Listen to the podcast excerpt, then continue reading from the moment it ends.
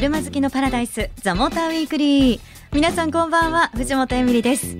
今日も車話満載でお送りしていきますよ。最後までお付き合いくださいね。さあそして今日も高橋明さんよろしくお願いします。はいよろしくお願いします。さあ今日はですね、はい。まずはメールからご紹介させていただきますけど初メール。初メール。はい、はい。ありがとうございます。ありがとうございます。横浜のグッフォーさんです、えー私事ですが7月22日に約2ヶ月待った CX8 が納車されました、うん。同じマツダの CX3 からの乗り換えですがディーゼルエンジンの滑らかさや静粛性に感動し乗り換えを決意しました。松田が好きなんだねきっとね。ねえ。いや3年4ヶ月ん。CX3 乗られたんですって。そんな愛車とのね別れは寂しいものがありますけど新しい相棒とのカーライフも楽しみです。というねずいぶんでもサイズがアップしてるよね3から8だとね、そうあのねグフォーさん、うん。なんかこう友達家族と一緒に出かけることが多くってこうたくさんね人数が乗れる松田車を待ってましたと。三列シートが待ってたんだ。まさに。うん。ねだって私は3列シート全然縁がないですけど、ね。でもね、うん。でもやっぱり CX8 うん試乗して、うん。ああいろんなとこ出かけたくなるなって思いましたもんね。まあミニバンがねあのどうしても必要な人っていうのはいるけども、うん。ミニバンに乗るこう多人数乗車は必要だけどあの空間は必要ないっていう人いっぱいいたから、そういう人たちが待ってたんだろうねきっとね。そうかそうですよね。グフォーさんえステッカーいただけませんか？ということでもちろんお送りします。えーさあそして今日はですねテーマクラウンカローラということでお送りしていきたいと思います。ね、はい。ね。はい。ね。ゲストはですねモータージャーナリストの飯田優子さん、うん。久しぶりにね来てくれます。皆さんどうぞ最後までお付き合いくださいじゃあモーターウィークリーさあ本日のゲストですモータージャーナリスト飯田優子さんお久しぶりですご無沙汰してます。よろしくお願いしますよろしくお願いしよろしくお願います。します。はい。なんか、ふふから始まってます。そう。もしかして今日は取り上げるこのテーマ、うんゆうこさん、うふふな感じだったりします？うーんそう、そうでもない。でも、うんあの飯田家はええ。クラウン島だったんです。うんクラウンと、えお金持ちだね。まあ言ったらトヨペットで車を買ってたっていう関係もあるのかもしれないんですけど、でも子供の頃からクラウンのディーゼルだったの。クラウンのディーゼル。うん子供の頃クラウンにディーゼルのあるの当たり前のように思ったけれど、ええ世の中クラウンはガソリンですよね。だけどねあのそれこそうちはもう本当に車は距離を走るから、ディーゼルがいいんだよって言ってディーゼルをわざわざ買って、うん。なまあ当時はもっと軽油も安かったから。安かったねうん。昔は。うん。そうなので。僕もクラウンのねディーゼル乗ってた。嘘！ええディーゼル？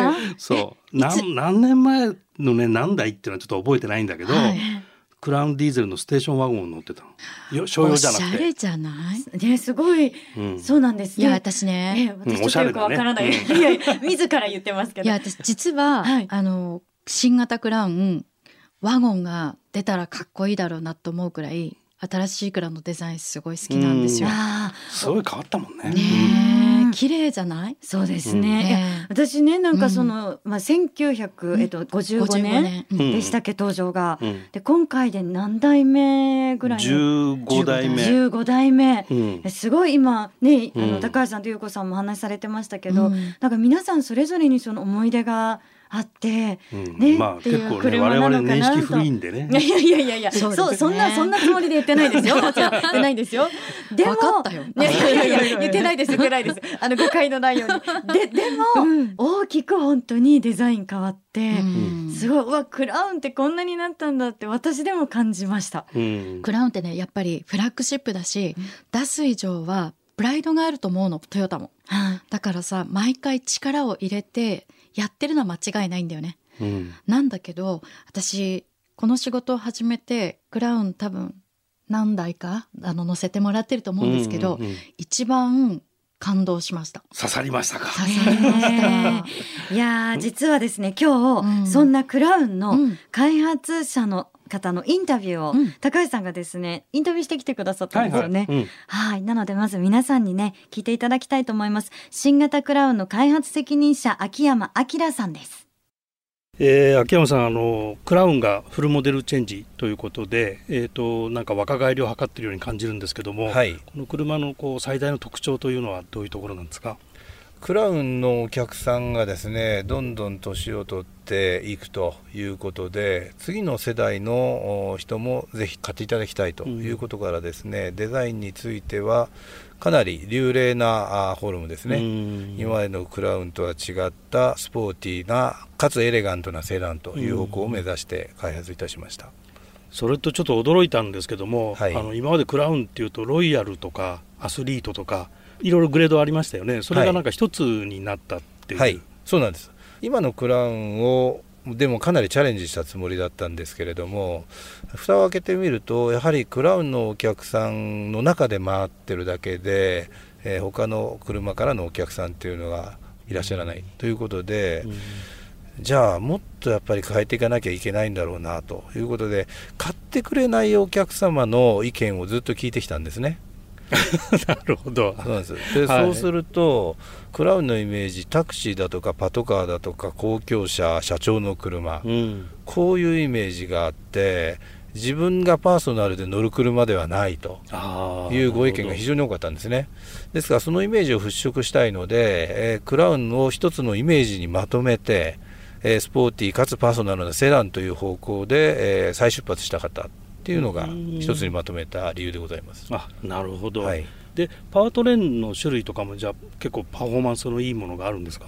今あの2リッターのターボエンジンというガソリンエンジンとそれから2.5リッターのハイブリッド3.5リッターのハイブリッドとございましてあのプラットフォーム今回大きく変えたんですけれどもまずは重量物を真ん中に下にとセオリー通りにですね基本形をしっかりやって前後の重量配分だとかそれから重心の高さですねこれをできるだけ下げようと。いうことをやってきたんですよ。そのプラットフォームの出来が非常に良かったもんですからでこれはいろんな車も使うという前提で、うん。えー最初のクラウンでですね世界で戦えるパフォーマンスにしなきゃいかん。ということでニュルにも行ってですね開発をしてきました。わかりました。はい、はい。ありがとうございます。ありがとうございますはい、新型クラウンの開発責任者秋山明さん、お話をねね。伺いましたけれども。世界で戦うっつってたもんね。いやーすごい。やっぱりすごくその大きく変わったっていうのがね、うんうん。よくわかるなっていうふうに思いました。ん。なんかこういつかはクラウンっていうとだからこう年を取ったりあの貫禄がある人が貫禄という意味では 社会的なね、はい。なんかそういう人が乗るイメージがあったかもしれないけど秋山さん曰く今そうじゃなくてもう乗る人だったら後席に乗るみたいな、うんうんそういうイメージになってしまっていた。うん。だけど新しいクラウンはいつかはじゃなくて今でしょっていう、うん。あのドライバーズカーだよねだからね。本当にそういう車になったのは、大きなことやっぱり意識のチェンジはあったんだろうなと思いますよね。だからデザインがさ、大きく変わったでしょ。あねびっくりしました。あの我々はシックスライツって言い方するんだけど、はい。あの C ピラーがね細くなって、うん。そこに今までクラウンのさマークがこうついてたんだけど、はい。まあそれが誇らしげだったんだけど、うん。それをこう勇気を持ってやめてシックスライツにして、シックスライツってやっぱりなんだろうヨーロッパの高級車の流行りだしそうですね。シックスライツ分かってる？いやいや私そのシックスライツが そもそもどういうものなのかなっていうのを教えてもらいたいです。フロントのあの横から見て、はいフロントウィンドウをリアウィンドウを、うんそれからもう一つあるでしょ？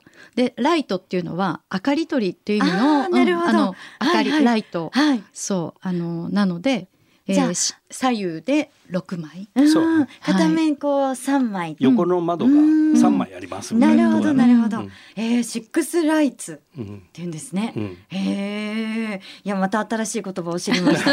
うん。うんそっかいやでもやっぱりこうデザインも変わると気になってくるのは、ねこの走りもうんどんな風に変わってきたかっていうことで、なんか明確にあったりするんですか？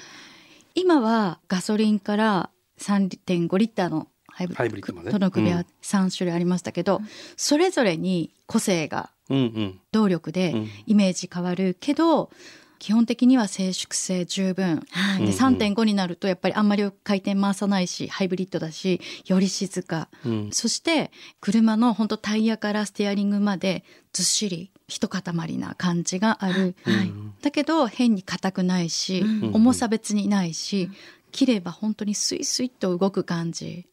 で、うん。それがあのコンパクトカーとかスポーツカーとは違ってやっぱりこれだけのホイールベースと大きさがあるから、うん。独特のおおらかさというか懐感っていうのをちゃんと持ちながら、切れば切っただけうんうん。曲がるっていう気持ちよさ、うん、あの全部が全部こう個性がやっぱ違うんだけどそ,、ね。れぞれにこう RS っていうスポーツモデルもまた用意してるところがまたうんなんか、今回のうんうんそう。そうクラウンうん特徴の一つそうですね。が走れるんだっていうね。うん。わかるわかる。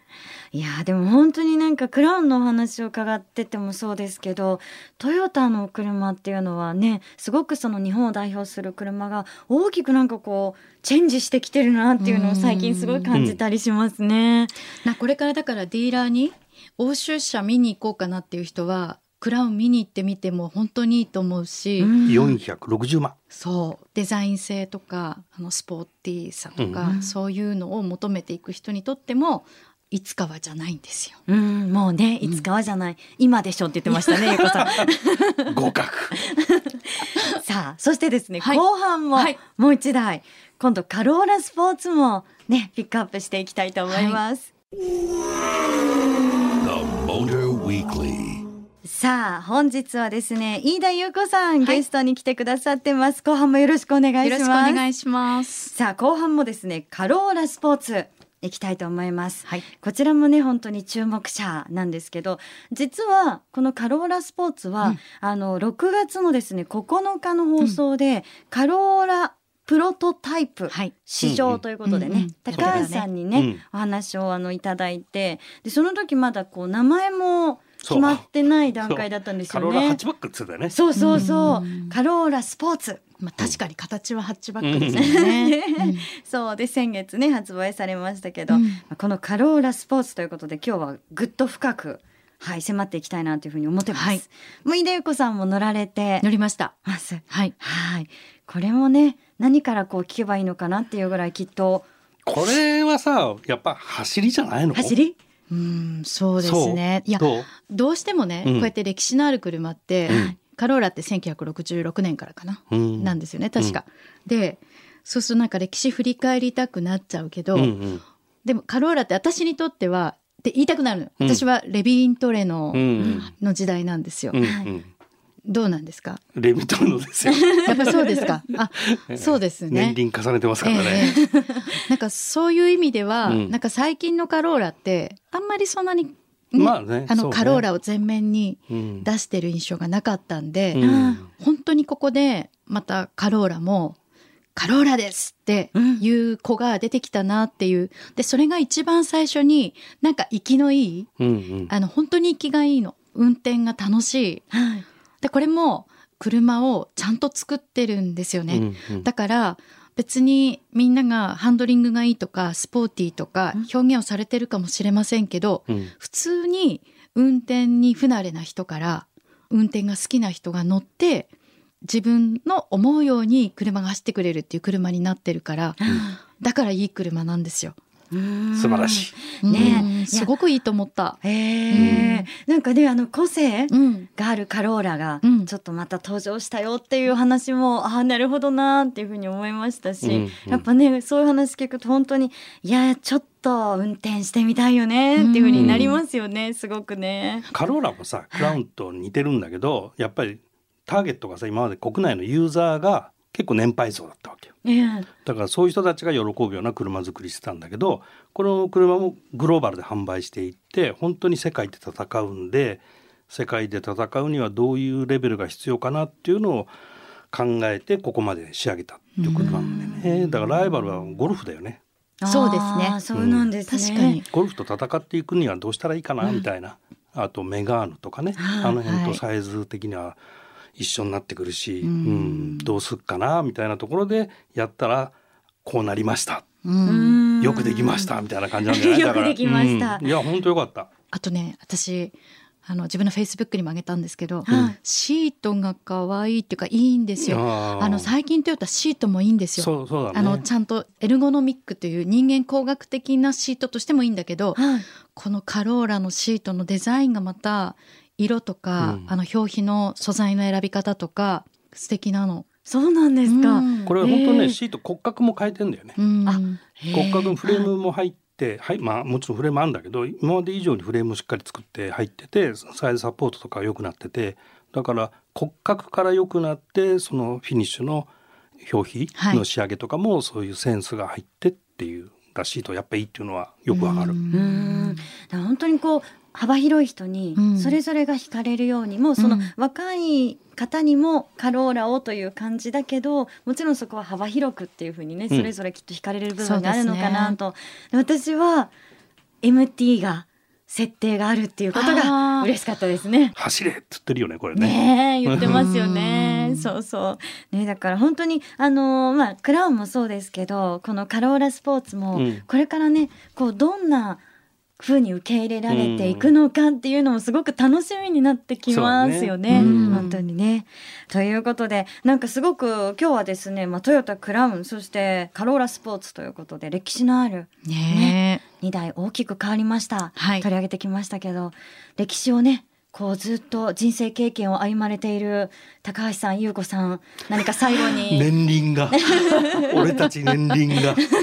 皆さんにメッセージはたね年輪が。いやいやたくさんで。そんなつもりじゃない。そんなつあれなんかさっきもありましたよねこの会話。そんなつもりじゃないんだけどな。いやでも本当にこの車たちってトヨタさんだからすごいコマーシャル力もあるからはい。間違いなくそこそこ売れるのは間違いないと思うんだけれどスマッシュヒットでバーンとかっていうよりもクラウンカローラって言ってたような人が「えそうなの？どうなの?」って言いながら「いや本当だ」って言って手に取ってなんかじわじわなんかこう安定的にいい車だからあの売れていく実力を持っているような気がしますよね。特にカローラ213万だよ。値段もいいよね。ちょっと値段聞くとびっくりしますもんね。うん。うん。あのコマーシャルの須田くんとかもはい。本当いいイメージだよね。確かにね。ちょうどいいですよね。ああいう人に乗って。ええもらってやっぱほら、デートとかさこれから車もういいんじゃないですか？またねね。車デートもね。そう、なんかもうすでにデートのイメージまで優子さんねできちゃってますもんね。うん。年下の彼でもいい。妄想トークになってきたら閉めた方がいいんじゃないの？いや私すごい好きなんですけどね。優子さんじゃあまたあのぜひ来てください。はい妄想トークも含めていろいろお願いします。妄想族はいありがとうございます 本日のゲストモータージャーナリスト飯田優子さんでした。ありがとうござありいました。がとうございました。レースファンの皆さん、ここからはレースの話題ですよ。スーパー GT の見どころを解説してもらいます。え今日もスーパー GT 公式アナウンサー、ピエール北川さんと電話がつながってます。ピエールさんよろしくお願いします。はい、どうもよろしくお願いします。えあー、もう毎日暑いですね。暑いですよね。ピエールさん、はい。本当大丈夫ですか？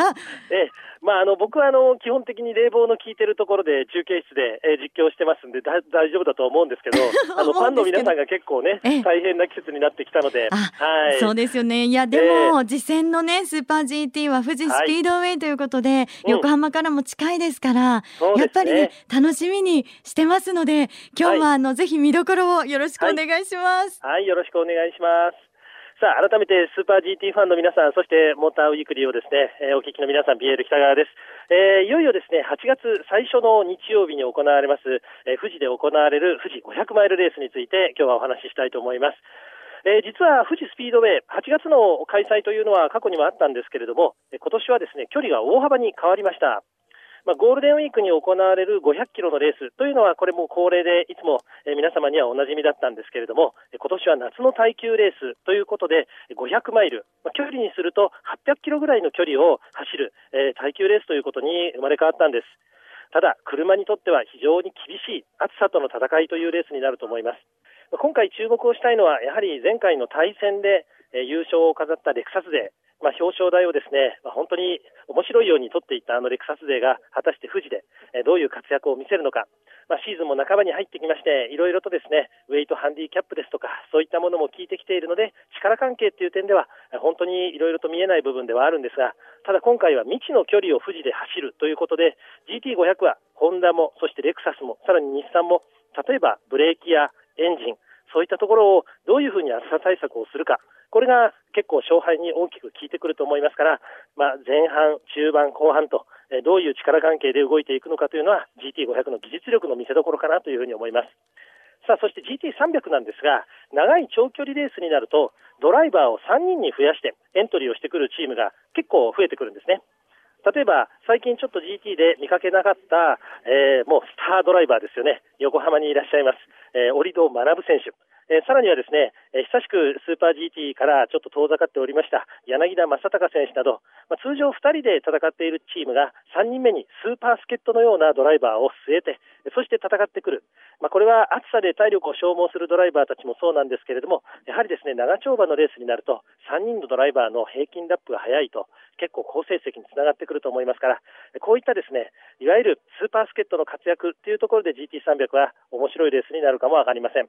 ということで、えー富士スピードウェイで行われるそのスーパー GT 夏休み真っ最中ですから、ぜひご家族連れで、えーそしてですね、のんびりとえーレースのですね、スタートからゴールまで観戦をしていただければ、えー我々も嬉しいなと思います。ということで、今日は以上になります。ありがとうございました。はい、ピエールさん、今回もありがとうございました。次回もぜひよろしくお願いします。はい、よろしくお願いします。